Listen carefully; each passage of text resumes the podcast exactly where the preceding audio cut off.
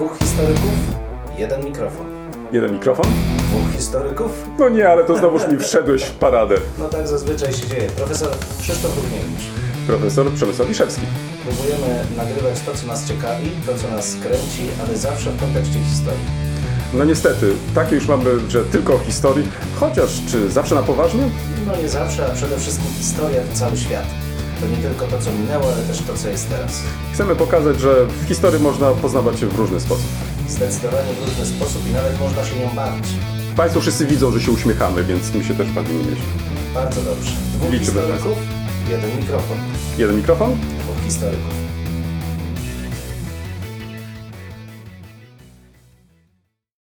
To jest ta słynna chwila ciszy.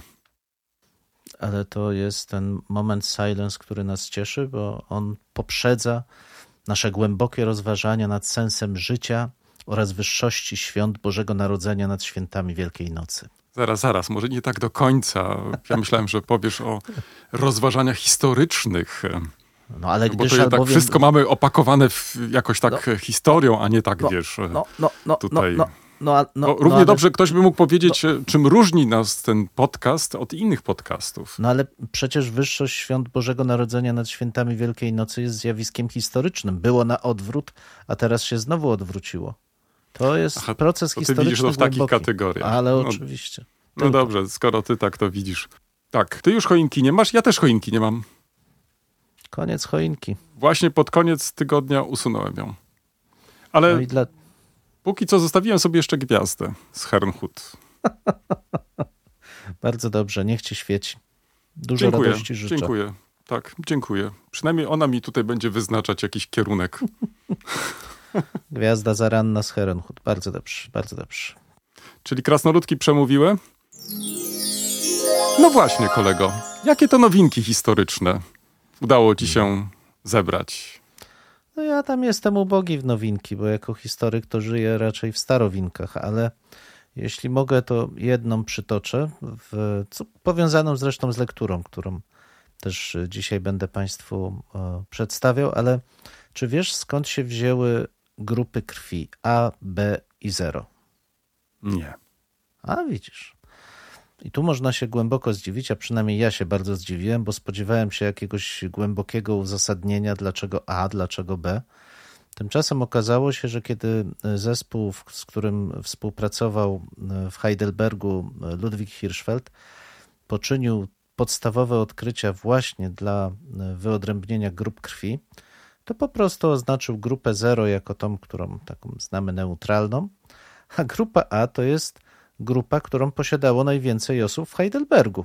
Grupa B to jest ta grupa, którą posiadało mniej osób w Heidelbergu. I tak, proszę Państwa, mity naukowe, które mówią o tym, jak głębokie znaczenie mają pewne nazwy i określenia, upadają. Ale będę jeszcze o tym mówił, więc tylko taka jedna krótka e, ciekawostka z wielkiej, naprawdę wielkiej nauki z życia Ludwika Hirschfelda. Proszę bardzo, To twoja Ja kolej. niestety nie mogę się tak za bardzo pochwalić, ale to tylko dlatego, teraz tak się zastanawiam, czy najpierw się usprawiedliwić, czy pominąć to usprawiedliwienie i przejść od razu do rzeczy. A może przejdę od razu do rzeczy. Otóż podczas mm, odwiedzenia jednej z e, księgarni we Wrocławiu, gdzie od czasu do czasu zachodzę i szukam jakichś takich inspiracji też e, do kolejnych lektur, trafiłem na mm, publikację, która myślę może ciebie, ale także i państwa zainteresować, ale ciekawostka, to znaczy 75-lecie Pafawagu. O. E, I to e, tam była wyłażona po prostu, e, trudno to nazwać mapą, bo to bardziej jest e, odwzorowanie tego, jak ten zakład wyglądał w latach 50. i stąd może ta właśnie ciekawostka, bo trochę tak myślałem, że więcej może będzie też o tym poprzedniku Fa- Pafawagu, czyli zakładach Linkego i Hoffmana, ale niestety tam nie ma. Tutaj bardziej się skoncentrowano na tym okresie już po roku 45. Ale co jest ciekawe, mm, to z kolei e, mm, tej publikacji, tej mapie, czy tej, właściwie tej publikacji, towarzyszy bardzo ciekawa strona internetowa i do niej chętnie też odeślę, bo tam zawarto wywiady z e, byłymi pracownikami Pafawagu, więc jest to moim zdaniem bardzo taka ciekawa ilustracja też e, tej właśnie publikacji, którą e, znalazłem. Tak więc czasami warto, wchodząc też do różnych księgarni, nie tylko zaglądać na półki, ale też i rozglądać się wokoło. Często tego rodzaju mm, publikacje, które są efektem małych projektów, są rozkładane tam w celach informacyjnych. No i właśnie na taką natrafiłem. Także może nie do końca jest to jakaś taka informacja, którą bym sobie życzył, ale usprawiedliwię się, dlaczego może nie wypisałem sobie tych wszystkich Czyli informacji. płynnie O, może przechodzimy do lektur. Tak, tak. Przechodzimy do lektur. No ty, bo ty już tam To zrobiłeś ja czy ty? wstęp. No, lektusz, lektusz, panie kolego. Aha, czyli ja, dobrze, dobrze. To, to moje lektury w tym tygodniu były bardzo zróżnicowane. Zacznę może od e, publikacji, którą być może e, już znasz. Mam nadzieję, że e, część z Państwa pewnie już zna, a jeżeli nie zna, to pewnie to mm, pozna i zachęcam e, do tego. Mianowicie ukazał się trzeci tom Kamienic. Wrocławskie opowieści, które łączą, których autorką jest Janna Mielewczyk, znana dziennikarka. Dlaczego zwracam uwagę na tą publikację? Nie tylko pomysł mi się podoba, to znaczy dotąd byliśmy przyzwyczajeni opowiadać o Wrocławiu z lotu ptaka, o takich e, dużych problemach, e, o wielkich ludziach i tak dalej, i tak.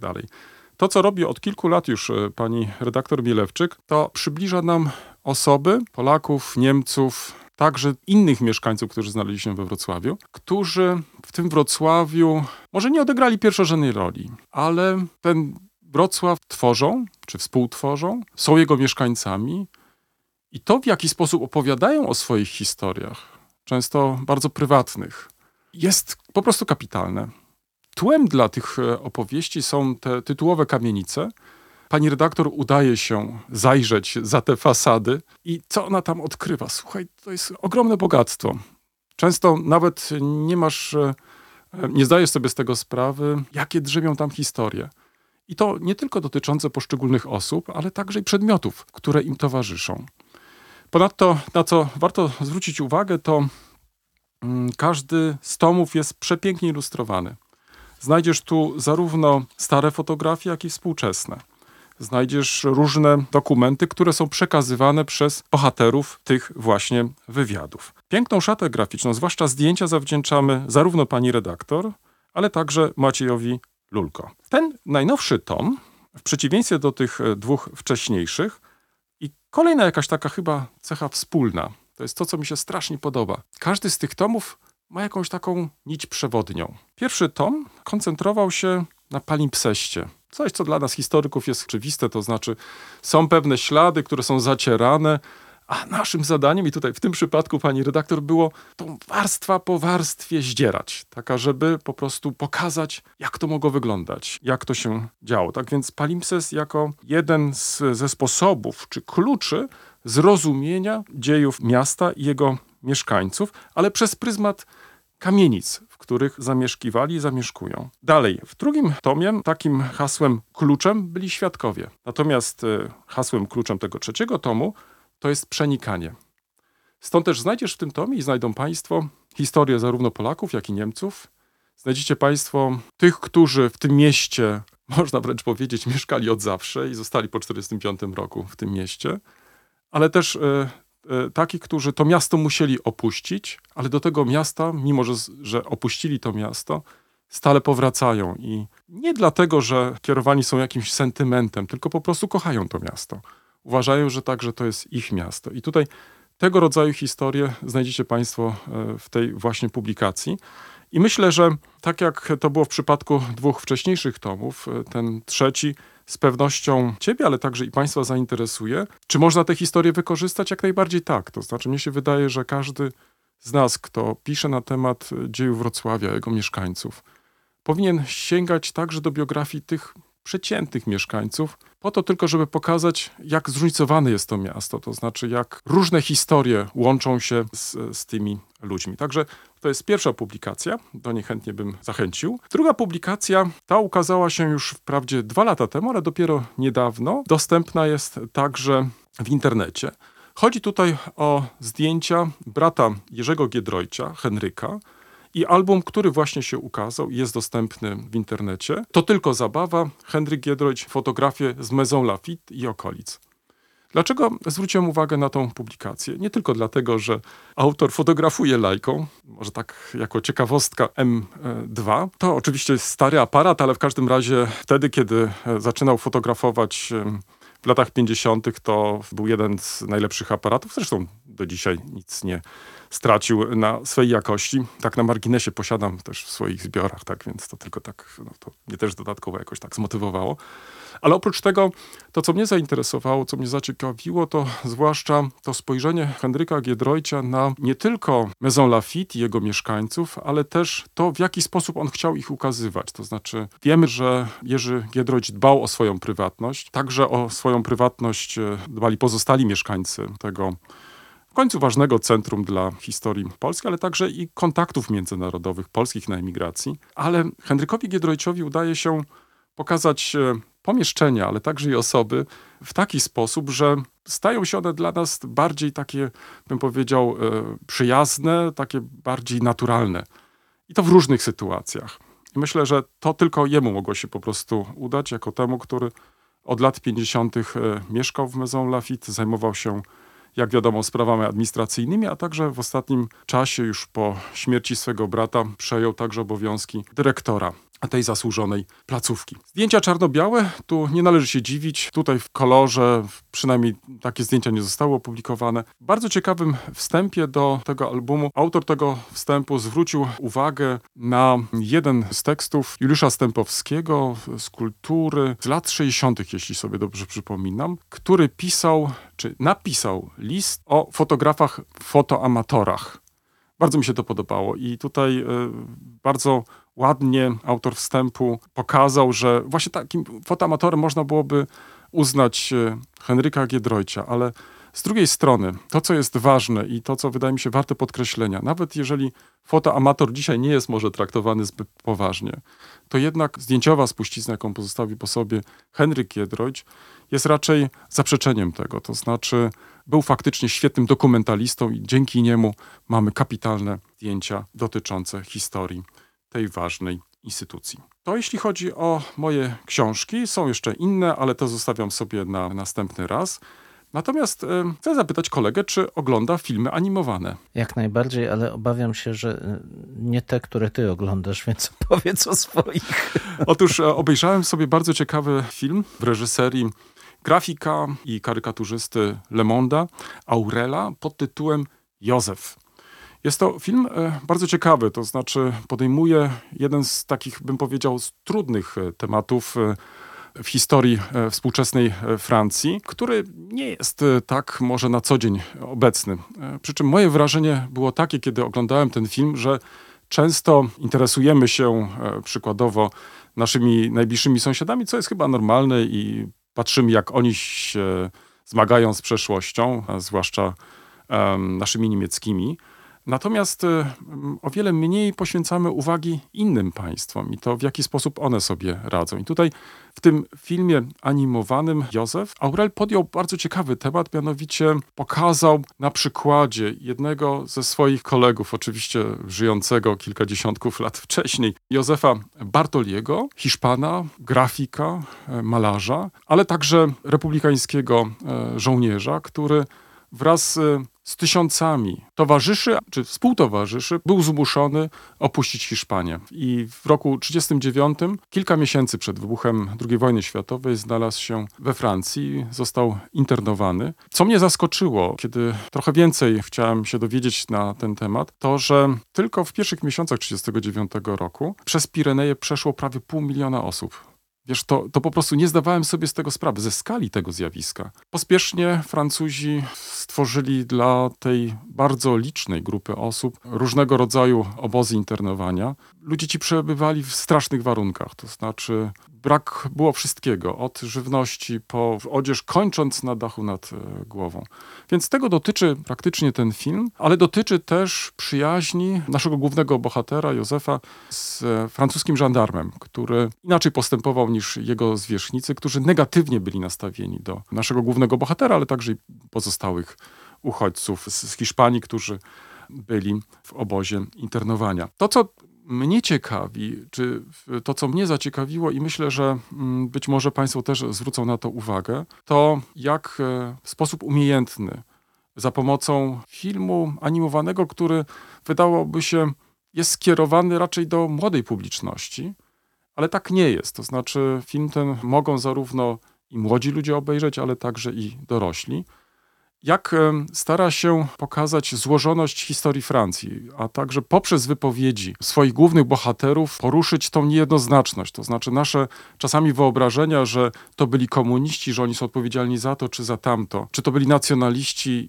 z kolei ci byli odpowiedzialni za to czy za tamto. To takich odpowiedzi łatwych nie daje nam reżyser. On nam pokazuje po prostu złożoność całej sytuacji. I to, co mi się strasznie podoba, na koniec pozostawia nas z nadzieją. To znaczy pokazuje, że to takie już można powiedzieć bardzo intensywne zajmowanie się przeszłością, takie, które polega na tym, żeby zrozumieć każdą ze stron konfliktu, przynosi ostatecznie efekt. To znaczy, że mm, każda ze stron nie czuje się zwycięska, nie czuje się też przegrana, tylko po prostu bogatsza o to wspólne doświadczenie rozmowy, dyskusji. Takie przesłanie ma ten film i myślę, że warto ten film obejrzeć. Film ten spotkał się z bardzo żywym przyjęciem. Wprawdzie trwająca pandemia przerwała, czy uniemożliwiła prezentację tego filmu podczas festiwalu w Cannes, ale film ten był pokazywany już e, w kilku różnych miejscach, otrzymał nagrody.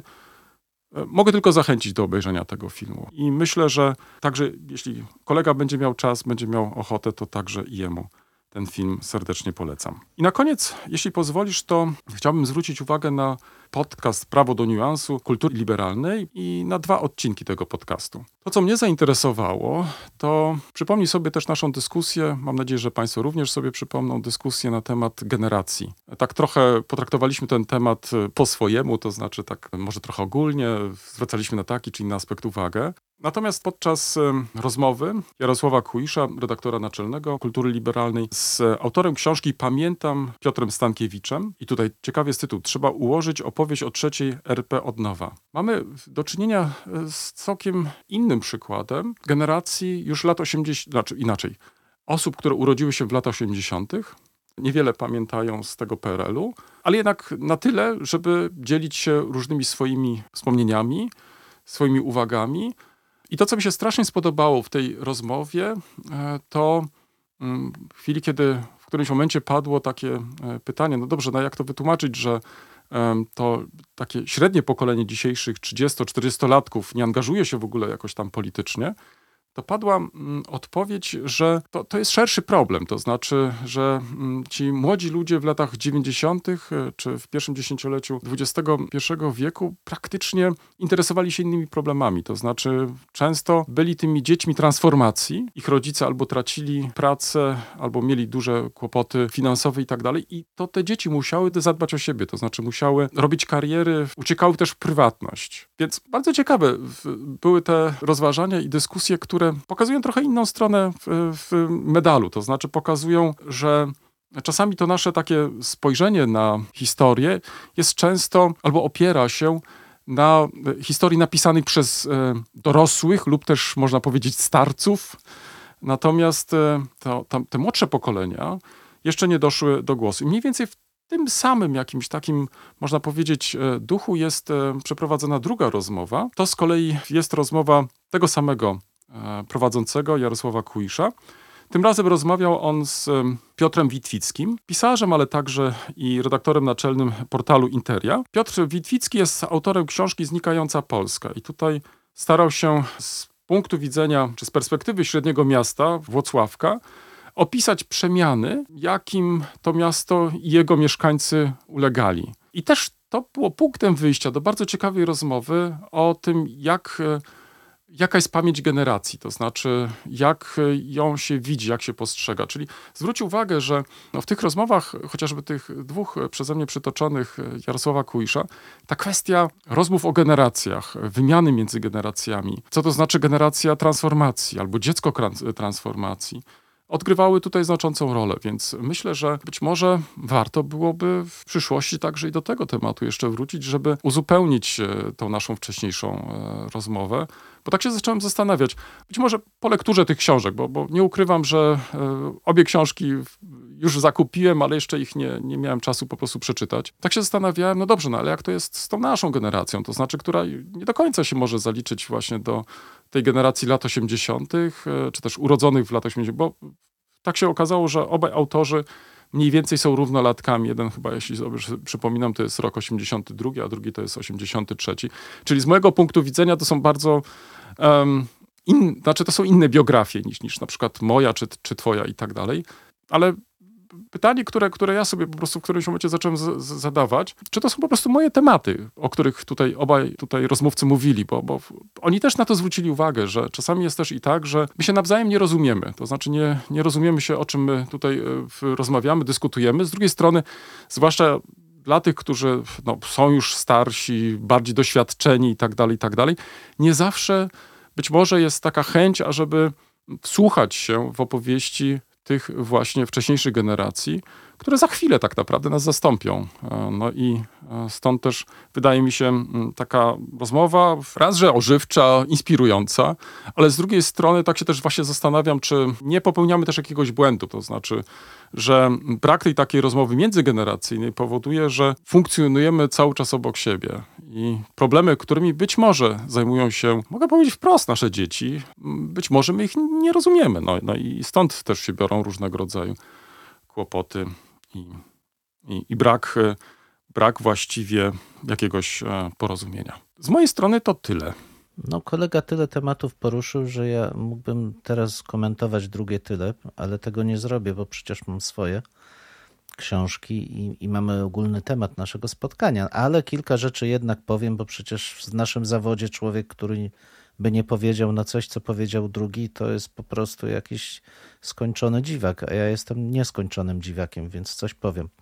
Szanowni Państwo, powinniście zobaczyć, co się stało, kiedy kolega powiedział o aparacie Leica M2. No, włos mu się rozwichrzył, ręce mu zaczęły tańczyć, zaczął promienieć mi tutaj z ekranu, aż musiałem tutaj ściemnić trochę. Naprawdę kolega, fotoamator, miłośnik lejki z serca potrafi o tym opowiadać. Polecam też blog, tak przemycę trochę. Dziękuję. Ale, ale oczywiście bo sam temat bycia amatorem, a jednocześnie dostarczania i radości, i cennych spostrzeżeń, takich, których profesjonaliści po prostu nie dostrzegają, idąc głównym nurtem swojego działania jest, jest bardzo bliski mojego sercu. To, to jest ta różnorodność, to jest to piękne. Oni muszą zarabiać pieniądze, no, słuchaj, wiesz, i to jest tak generalna no, różnica. Trochę to też mówi o nas, ale idziemy dalej, proszę Państwa. Hmm? Jeśli e, mowa o generacjach, e, no, no to oczywiście zawsze warto rozmawiać, natomiast ja mam trochę takie wrażenie, że że jest tak dużo podziałów już i taka skłonność do dzielenia włosa na czworo, że czasami ja sam zaczynam już tego mieć podziurki w nosie i e, generacyjność oczywiście jest pewnym zjawiskiem, ale ja tu akurat dużo bardziej rozumiem spojrzenie takie przecinające tego typu podziały, to znaczy ta mm, generacyjność, moment wychowania, ona to wszystko jest jednak modyfikowane przez to, gdzie się przebywa, z kim się pracuje, w jakim zawodzie się pracuje. Tu nie ma łatwych odpowiedzi. Ja jestem nerwowy, jak słyszę takie a, bo starzy nic nie wiedzą, muszą przejąć ster młodzi. A, młodzi nic nie wiedzą, starzy powinni utrwalać e, e, porządek, bo będzie chaos. No nie ma czegoś takiego. Znaczy, głupim można być będąc młodym i na starość można nie zmądrzeć. Tu, tu naprawdę generacje niewiele e, pomagają. Natomiast jeżeli mowa o, w, o tym zaangażowaniu politycznym, ja tak pomyślałem sobie, że to, co działo się w latach 90. i w pierwszej dekadzie XXI wieku, najzwyczajniej w świecie nie angażowało. I chyba nasze społeczeństwo zagubiło poczucie, jak ważna jest polityka. To znaczy, że, że to nie jest tak, że państwo to jest ten odległy stróż, który po prostu ma się nie wtrącać w życie nasze, a, a zapewniać podstawowe elementy i to, że historia wróciła, to właśnie wróciła ta, w takim najbardziej brutalnym swoim wymiarze, gdzie polityka wdziera się w życie prywatne i decyduje o, o życiu ludzkim. I być może czeka nas takie twarde lądowanie, i trochę może tak pandemia nas też tego, e, też tego uczy, ale ja z żalem widzę, że no raczej powoduje jeszcze większe podziały i to lądowanie może być jeszcze twardsze, jeszcze bardziej bolesne dla nas niż się spodziewamy. Ale bądźmy dobrej myśli, optymizm przede wszystkim i, i rozmawiajmy. I to jest moja, moja konkluzja. Porzucając wszystkie inne moje uwagi, jeszcze dodam tylko, że bardzo mi się spodobał ten film. Tak jak go opowiedziałeś, chętnie go obejrzę, bo nie wiem, czy Państwo pamiętają film, który był filmem o polskiej historii, był filmem animowanym. Mojego serca nie podbił. Niezwyciężeni. Pamiętają Państwo? IPN nakręcił taki film. Och, no więc chętnie zobaczę inne realizacje w, i może polecę twórcom polskich filmów o historii, żeby też je obejrzeli o nieco głębszym, humanistycznym przesłaniu. Dobrze, a ja proszę Państwa mam lektury, którymi sam siebie zaskoczyłem i kolegę też zaskoczę. Tak, czy kolega wie, że istnieje we Wrocławiu ewangelikalna wyższa szkoła teologiczna? Czy to jest ta, co jest na Ostrowiu e, Tumskim? Tak jest. A, tak, no to wiem. Tak tak, tak tak, tak, tak. I ona publikuje różne rzeczy. To jest oczywiście niewielka szkoła, więc e, dość specyficzna przez swój charakter. Publikuje takie, taką serię Teologika Wratislawienzja, e, numery tematyczne, ale publikuje też no, źródła, tak moglibyśmy powiedzieć, przekłady. E, Jonathan Edwards, Wybór Pism, to publikacja i powiązany z nim właśnie tom tematyczny, to publikacja dotycząca e, oświeceniowego teologa i myśliciela amerykańskiego e, z mm, połowy, ze schyłku właściwie XVIII wieku. Bardzo ciekawe, bo pokazująca właśnie funkcjonowanie, a może korzenie takiego podejścia z jednej, z jednej strony głęboko religijnego, a z drugiej strony szukającego zrozumienia, rozumienia i funkcjonowania społeczeństwa w oparciu o racjonalizm, a więc no, takie korzenie współczesnych Stanów Zjednoczonych. Wybór pism bardzo ciekawych, no bo żeby była jasność, to są pisma teologiczne tu żeby zrozumieć ten wiek XVIII, który często kojarzy nam się z oświeceniem, trzeba spojrzeć i w tą drugą stronę. To nie jest tylko wiek którym e, mamy libertynów i, i, i, rewolucję francuską. Jest to wiek bardzo skomplikowany, właśnie próba znalezienia takiej syntezy tego, co jest eschatologicznie istotne w życiu człowieka, a z drugiej strony tu i teraz racjonalne. To przykład funkcjonowania Jonathana Edwardsa, więc generalnie bardzo, e, bardzo polecam. I wybór źródeł ukazał się w 2014 roku, proszę Państwa. I e, tom tematyczny z 2012 poświęcony, e, poświęcony temu e, twórcy w zasadzie, moglibyśmy powiedzieć.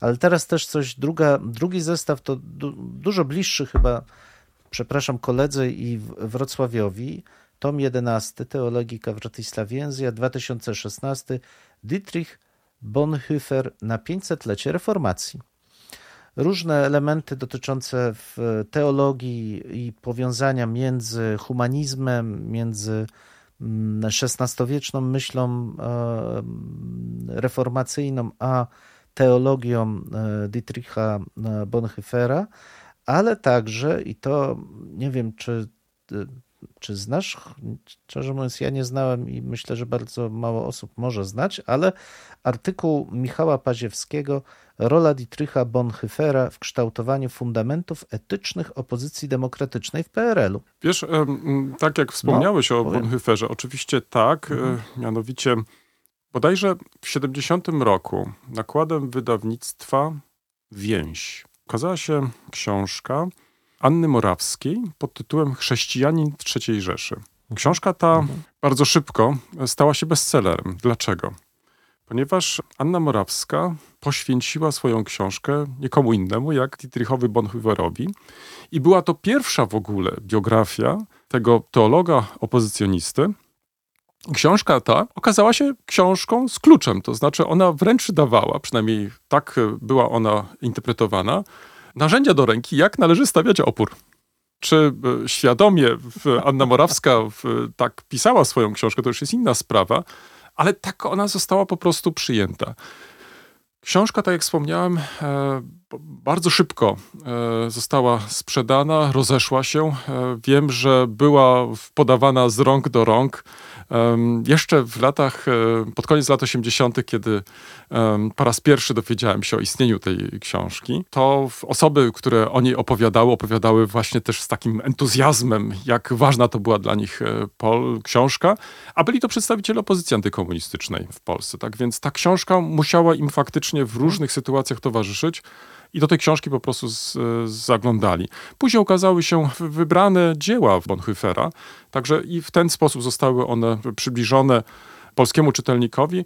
Trzeba przyznać, że książka ta, mm, ale także i te źródła faktycznie odegrały znaczącą rolę. I nie wiem tutaj, czy autor y, w jakiś sposób y, nawiązuje tutaj do tych prac Anny Morawskiej, czy też y, nie, ale ciekaw jestem, co ciebie z kolei zainteresowało.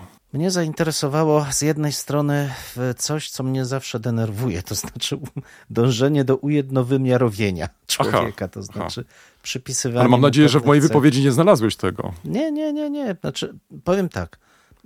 To pokazuje, w jaki sposób ukształtował się swoisty mit Bonhoeffera we Wrocławiu. To, no, bo, bo za chwilę jeszcze Tak, przejdę do tak. innej lektury, która właśnie pokazuje coś zupełnie innego. Um, no ale t- t- ten artykuł nie jest o Bonhoefferze, tylko o tym, w jaki sposób jego pisma, ale też te wyobrażenia oddziaływały na, na, e, na tą opozycję demokratyczną. Właśnie ideologia nieposłuszeństwa, ideologia wyższej racji, która e, może doprowadzić nawet do zastąpienia zobowiązań etycznych, moralnych, które się przyjęło wcześniej. Bardzo e, interesujący artykuł i tak jak zresztą sama postać. Mm, Natomiast to, do czego chciałem nawiązać, to kolejna lektura. e, John Matthew, Duchowość Dietrika e, Bonhoeffera. E, To jest też seria Teologika Wratisław Więzja z 2005 roku był oryginał, a ta z 2014. I przeczytam ci fragment z, mm, z recenzji Mateusza Wichary, pana doktora. Um, Bonhoeffer wymyka się jednowymiarowym próbom klasyfikacji, a co za tym idzie zawłaszczenia go przez którykolwiek segment chrześcijaństwa. Żadnego nie rozgrzesza, przeciwnie jest raczej niewygodnym świadkiem winy wszystkich, którzy nie wybierają kosztownego naśladowania Chrystusa tak, jak on to zrobił. Świadectwem upokarzającym i niewygodnym, bo dowodzącym, że w świecie pełnym zła inaczej się nie da, ale jednocześnie niosącym nadzieję, że można, że należy i że ostatecznie warto tak właśnie żyć. I w tym chyba streszcza się samo e, przesłanie tej, e, tej drobnie krótkiej książeczki, która pokazuje, że z jednej strony e, Bonhoeffer, o czym chyba mam wrażenie często się zapomina, kiedy się o nim mówi, jednak był duchownym i to duchownym o ogromnym poczuciu odpowiedzialności za swoją misję, za to, czym jest bycie pasterzem, że swoje czyny umieszczał zawsze- w perspektywie eschatologicznej, ale z drugiej strony też tej teologicznej tu i teraz. Um, I że to, co zrobił, nie przyszło mu łatwo, bo pamiętajmy, że on został jeszcze przed wojną, związał się z ruchem opozycyjnym wobec Adolfa e, Hitlera. Tak zwanym kościołem A- wyznającym. Bekennende Tak. Kirche, tak. Hmm? brał udział, czy w, przynajmniej uczestniczył w działaniach mających doprowadzić do zamachu na, e, na Adolfa Hitlera. E, Nie, nie wnikając już w zakres tej współpracy, bo tutaj jest dość to niejasne, przynajmniej dla mnie, nie, nie jestem specjalistą z tego zakresu. Ostatecznie aresztowany pod zupełnie innym zarzutem, e, mianowicie u, ułatwienia emigracji Żydów z Niemiec dzięki swoim kontaktom z Abwehrą. E, Kilkanaście miesięcy spędził w więzieniu i dosłownie na dwa tygodnie przed e, zajęciem e, obozu, w którym został osadzony, został rozstrzelany wraz z innymi, nie, przepraszam, powieszony wraz z innymi członkami, człon, członkami tego spisku. Więc postać na pewno tragiczna i tak też najczęściej jest przedstawiana w tej powszechnej refleksji, ale mnie najbardziej zajmuje, czy zajmowało to pytanie, jak połączył ze sobą te dwie perspektywy bycia duchownym, myślicielem, teologiem, um, żyjącym w świecie no, po prostu skażonym złem w, każdej, w każdym momencie. um, i z drugiej strony właśnie występującym przeciwko podstawowym, przecież wydawałoby się, um, prawom, jakie są zawarte w życiu e, chrześcijanina w przekazie chrześcijańskim, no bo jednak dopuszczającym e, zabójstwo i no i działającym na jego rzecz. Ba bardzo ciekawa, bardzo ciekawa postać, skomplikowana, a książka moim zdaniem warta dla mhm. przestudiowania chociażby pobieżnego dla wszystkich tych, którzy zajmują się i tą postacią, i generalnie ruchem opozycyjnym, czy w ogóle historią III Rzeszy. Naprawdę warto. Okej, okay. i to jest ta część ewangelikalna, jeśli mogę powiedzieć. E, tak powiedzieć. A ale, druga książka. Mhm. Ale to no, no. bardzo dobrze, zwróciłeś na to uwagę, bo to jest też czasami taki, nie wiem, czy zgodzisz się z takim e, może zdaniem, że m, czasami może tylko ograniczając się do tych prac historycznych, e, nie zawsze może uwzględniamy to, co się dzieje wokoło i nawet tam, gdzie e, może najmniej się spodziewamy ciekawych publikacji, okazuje się, że takie publikacje się ukazały i warto, żebyśmy je po prostu włączyli także i do e, swoich e, lektur. Także tu jeszcze raz myślę, dobrze się stało, że e, zwróciłeś uwagę na te publikacje mhm. naszych koleżanek i kolegów. Tak. I tutaj w kolejną, która ukazała się w, no już wiele lat temu też, ale nie wiem dlaczego, jakoś nigdy nie wpadła mi w ręce. Ludwika Hirschfelda, Historia jednego życia. On mhm. tu pokazuje okładkę. E, wydana w 2001 po raz pierwszy, ale tutaj z 2011 mam wydawnictwa literackiego. I dwa cytaty ci tutaj przekażę. Z przedsłowia. Nie pragnę dać historii mego życia. Nie zależy mi też na tym, by napisać dzieło literackie. Chcę przedstawić historię cierpienia człowieka i losy uczonego, który sądził, że nauka może uczynić człowieka lepszym. Pragnę opowiedzieć, jak błądził i jak w końcu los dał mu wgląd w cierpienie największe, śmierć całych narodów. Śmierć, dokoła której nie było aureoli ani nawet nadziei, że powstanie legenda, która cierpiącym włoży na czoło cierniowy wieniec męczeństwa, może ta opowieść to uczyni. Mhm. Dlaczego jest to tak przejmujące? Bo Ludwik Hirschfeld, który e, spędził, znaczy pisząc tą książkę, spędzał swoje życie w getcie warszawskim. Napisał ją w 1943 roku.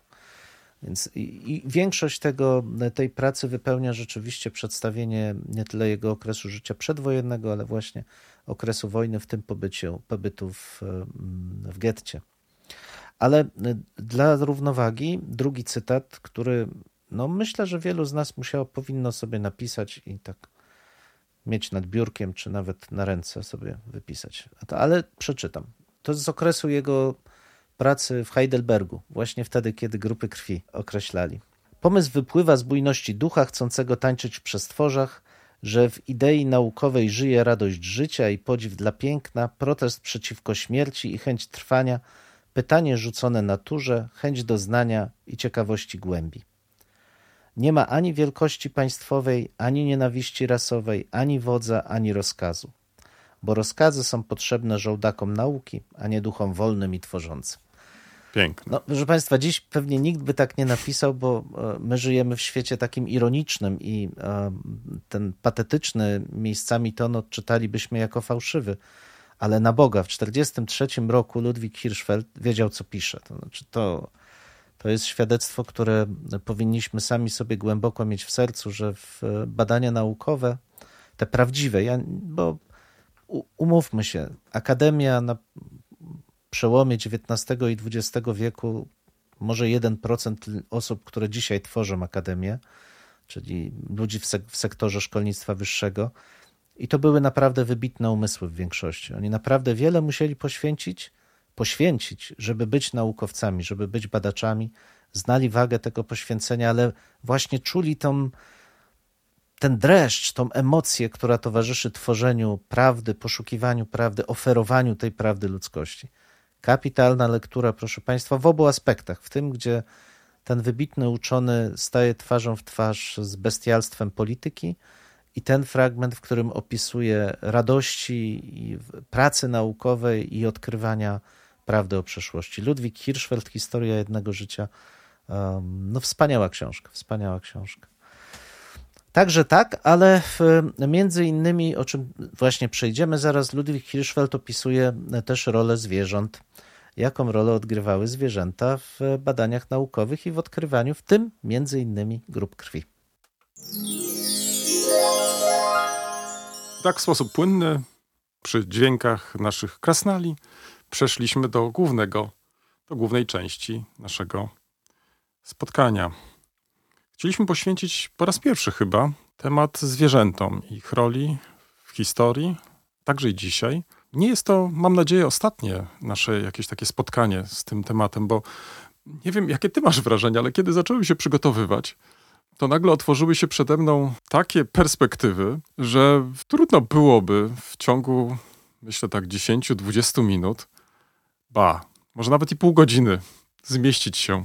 Ja boję się, że to chyba musimy sobie jakoś rozłożyć trochę na różne tematy, trochę w czasie.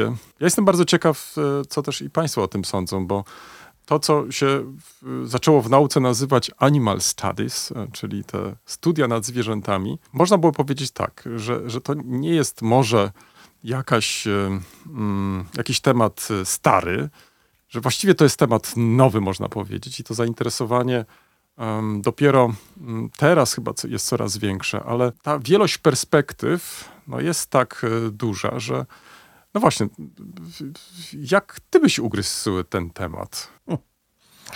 No, to jest pytanie, bo akurat dla średniowiecznika, czy osoby, która zajmuje się jeszcze bardziej pewnie mm, historią mm. starożytną, temat zwierząt w historii to jest jeden z takich leitmotywów, które się przewijają, tak. tak, które się przewijają bardzo długo, ale absolutnie masz rację, że na fali takich poszukiwań, zwłaszcza w latach 90., nowego podejścia do historii, rzeczywiście to podejście do zwierząt w historii, ale ja bym powiedział szerzej, do tak zwanych nieludzkich historii, było dużo, dużo bardziej powszechne.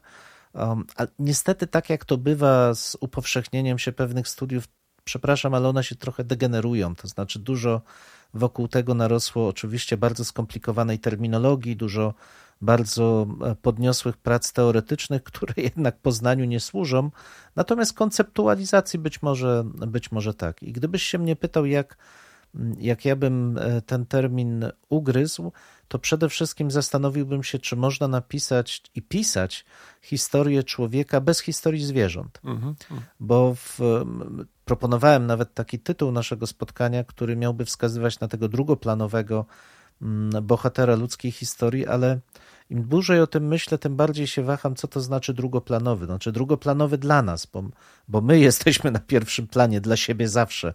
Ten ludzki egoizm Albo tak się uważamy, tak. przerażający. Mm, tak, to jest czysty egoizm z naszej strony. Ale spróbujmy zrobić taki eksperyment myślowy i wyobrazić sobie świat bez zwierząt, mm. historię bez zwierząt. Jest nierealne. I to nie tylko w takich, czasami myślimy o kluczowych, przełomowych elementach, typu tam zwycięstwo armii ze względu na zastosowanie konnicy w, wobec słabości piechoty. Czy słynnego gołębia, typu, tak. No, no, i, i, tego typu rzeczy tak, możemy tak, wymyślać. Tak. Czy, czy, czy, czy Czyli bardziej na zasadach większego... też anegdot, prawda? Które mogłyby w jakiś sposób tak. uzupełnić tą naszą narrację. Tak jest, ale z drugiej strony mamy też bardzo poważne i bardzo ważne studia, e, studia z zakresu historii gospodarczej pokazujące rozpowszechnienie hodowli jakiegoś gatunku świni na przykład, które powoduje większą wydolność energetyczną gospodarstwa, tym samym możliwość utrzymania populacji dużo większej z, danego, z danej jednostki ziemi. I, I jakby to jest to spojrzenie, które pokazuje, że rozwój nawet najbardziej zaawansowanej kultury ludzkiej był zdeterminowany w dużej, w dużej mierze sposobem, hmm, i tu się waham, współżycia ze zwierzętami. Czy to jest współżycie? My raczej występowaliśmy jak klasyczni kolonizatorzy przez większość naszej e, historii i niestety mentalne żniwo tego zbieramy teraz. Więc pytasz się mnie, jak bym do tego podszedł? Chyba bym się zastanowił nad tym, czy nasze historie nie są historiami egoistycznymi. To jest, myślę, taka bardzo ciekawa y, konstatacja. Ja może pójdę jeszcze krok dalej i przywołam takie może dwie sytuacje, z którymi byłem e, z jedną przed wielu laty konfrontowany, a z drugą przed kilku laty. Pierwsza, nie wiem, e, czy przypomina sobie, czy Państwo sobie przypominają atlas do e, historii. Nasza ojczyzna, szkolny atlas historyczny. Niestety, szukałem w moich zbiorach. E, Jestem przekonany, że mam pierwsze wydanie. To jest niestety jedno z następnych. E, Przepięknie ilustrowany przez Szymona Kobylińskiego. Ale to nie z tego powodu w, zwrócił on moją przed laty uwagę. Tylko jeżeli weźmiesz do mm, ręki pierwsze i na przykład drugie wydanie mm, i przyjrzysz się zwłaszcza twoim epokom, czyli średniowieczu, to w, e, przykładowo w pierwszym wydaniu znajdziesz e, bitwę mm, na Psim Polu. Ja już abstrahuję od tego, czy ona się odbyła, czy się nie odbyła i tak dalej. No ale przynajmniej podaje się tą datę 1109 chyba rok, prawda? I w tym pierwszym wydaniu Atlasu nad tym pokonanym rycerzem stały psy. Wiesz, to, to kapitalnie to jakoś tak, wiesz, pasowało do tego. I druga taka scena w tym samym atlasie, e, stronę czy dwie strony dalej, obrona Głogowa i przywołanie też tego takiego bardzo znanego obrazu, że to dzieci były tymi właśnie zakładnikami i tak dalej. I to też mogłeś zobaczyć na, tych, na tym rysunku Kobylińskiego. W drugim wydaniu, po pierwsze, nie ma już bitwy na Psim Polu, czyli psy nam zginęły. Podobnie zmieniono rysunek obrony Głogowa. Tam z kolei na tej machinie, w, w, która jest tej, tej wieży takiej, w, już nie ma dzieci, tylko są skóry. Mógłbyś zapytać, co się stało? polsko-niemieckie się ociepliły. Stosunki polsko-niemieckie się ociepliły. Tak, więc e, tutaj się włączyła, ale co ciekawe, i to jest cały ten smaczek tego wszystkiego, otóż okazało się, przypomnę tylko, że wtedy istniało jeszcze NRD, takie państwo, które dzisiaj już nie istnieje. Okazało się, że w tej sprawie interweniował no, z Berlina Wschodniego, że to wszystko jest wyssane z palca, to nie jest prawda i to nie służy przyjaźni polsko-niemieckiej. Dlatego też te rysunki zostały po prostu albo usunięte, albo zmienione. To taka, taki pierwszy obrazek, czyli e, te zwierzęta mogą też służyć nam, lub też służyły nam w przeszłości do uzasadnienia różnych propagandowych celów. Tak więc e, w takim kontekście można pokazać też wykorzystanie zwierząt e, w historii. No i drugi taki obrazek, który z kolei dał mi sporo do myślenia. Kiedy byłem przed laty w Tokio, to zwiedziłem jedno z ciekawszych muzeów poświęconych II wojnie światowej. E, Właściwie to muzeum jest poświęcone zwycięstwom japońskim. W bardzo szczególnym miejscu zostało e, to muzeum e, postawione, niedaleko świątyni, gdzie czci- się zbrodniarzy wojennych, Yasukuni, Shrine i tak dalej, i tak Nasza przewodniczka nie bardzo chciała nam towarzyszyć, ale ponieważ bardzo ją prosiliśmy, poszła razem z nami. I to, co mnie zaskoczyło, i to było dla mnie pewne nowum, to y, pomniki, które postawiono przed tym muzeum. I część z nich była poświęcona zwierzętom. I to, o czym ty przed chwilą wspomniałeś, czyli to, że traktowaliśmy zwierzęta często nie jako mm, podmioty, tylko jako przedmioty, lub też w tym moim wcześniejszym przypadku, jako część właściwie, można powiedzieć, takiej walki propagandowej, to w tym przypadku po raz pierwszy uświadomiłem sobie, że te zwierzęta są na równi traktowane po prostu z ludźmi, to znaczy to one w jakiś sposób, ja teraz nie oceniam tego, czy to dobrze, czy źle, ale to one też w jakiś sposób pomagały żołnierzom, w tym konkretnym przypadku, w tych działaniach wojennych. I z tych też powodów postawiono im te pomniki. Także miałeś na przykład y, pomnik konia, miałeś pomnik gołębia i tak dalej, i tak dalej. Pytanie, czy to jest tylko problem kulturowy? Bo na przykład y, w Europie nie spotkałem się z może pojedyncze przypadki tak, ale żeby oddać w jakiś sposób y, cześć zwierzętom, to, że w jakiś sposób wspierały nas w przeszłości i to, co też przed chwilą powiedziałeś, że my praktycznie te, tego naszego życia codziennego nie moglibyśmy sobie w ogóle wyobrazić bez e, udziału zwierząt. No może nie najlepszym takim przypadkiem jest tutaj Wrocław i nasze jatki, gdzie odsłonięto taką bardzo ładną instalację złożoną ze zwierząt, ale jak doskonale wiemy, to były te zwierzęta, które szły na rzeź, tak więc to jest ta różnica generalna. Czyli w tym przypadku widziałbym też bardziej te zwierzęta jako e, nieodłączna część naszych pokarmów. E, Pytanie natomiast, czy, czy, czy możemy to interpretować w kategoriach ostrzeżenia, czy też nie, to już pozostawiam. Także moje podejście na przykład jest takie do tego tematu.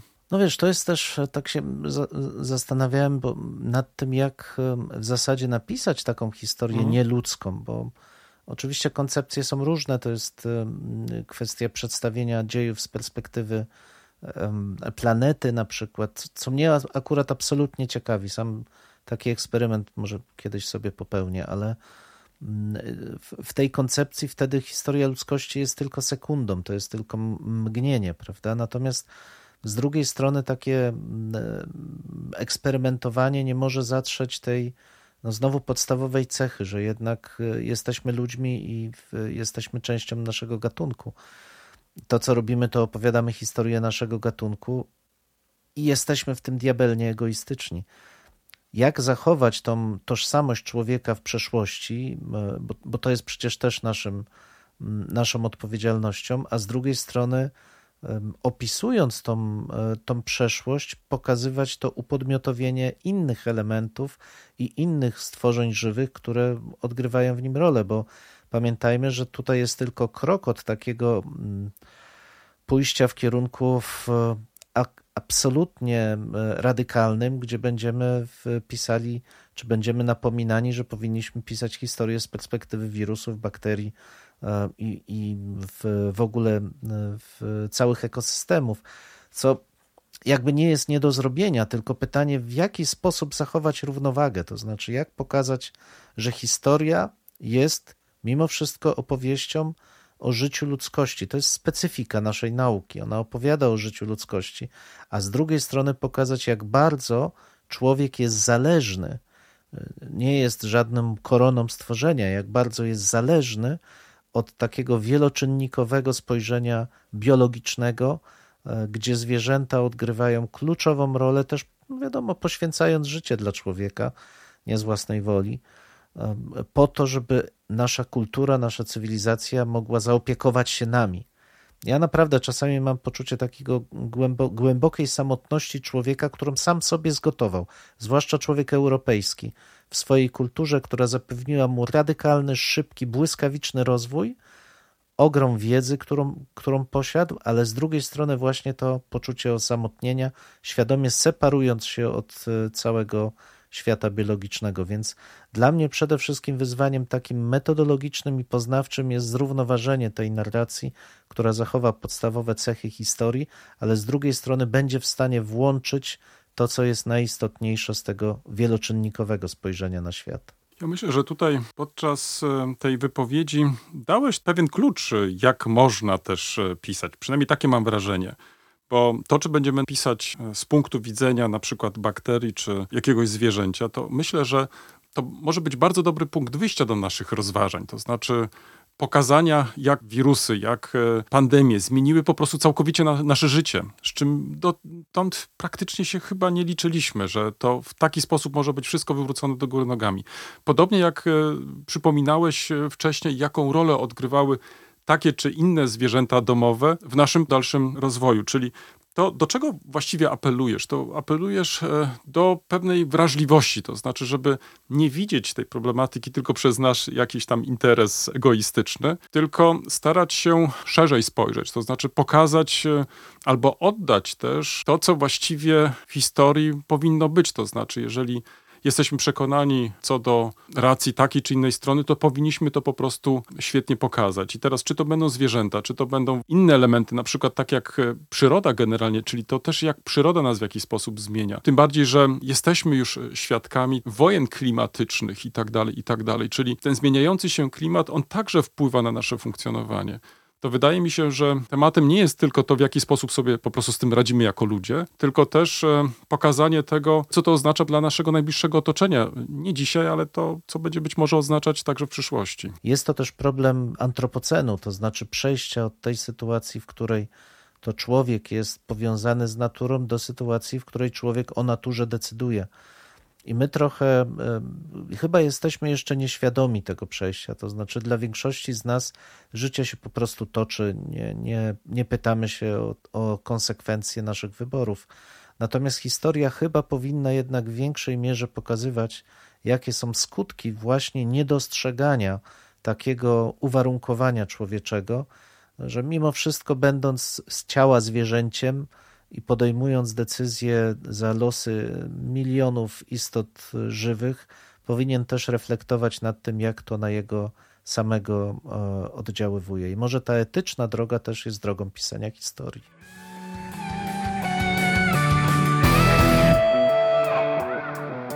W tym miejscu stawiamy kropkę lub też jak kto woli kropkę nad i. No, mamy nadzieję, że to nie jest koniec, że to jest początek Waszej dyskusji. Mam nadzieję, że Was zaciekawi. Prosimy o komentowanie naszych zmagań z historią. Poniżej zdjęcia jest wystarczająco dużo miejsca. I pamiętajcie, nie regulujcie odbiorników. Mamy naprawdę tak brzmi. E, tak, chociaż być może czasami e, może trzeba ściszyć. No może czasami ten nasz rekord by się przydało wyciąć nawet. Dwóch historyków, Jeden mikrofon jeden mikrofon. po historii. Dziękujemy.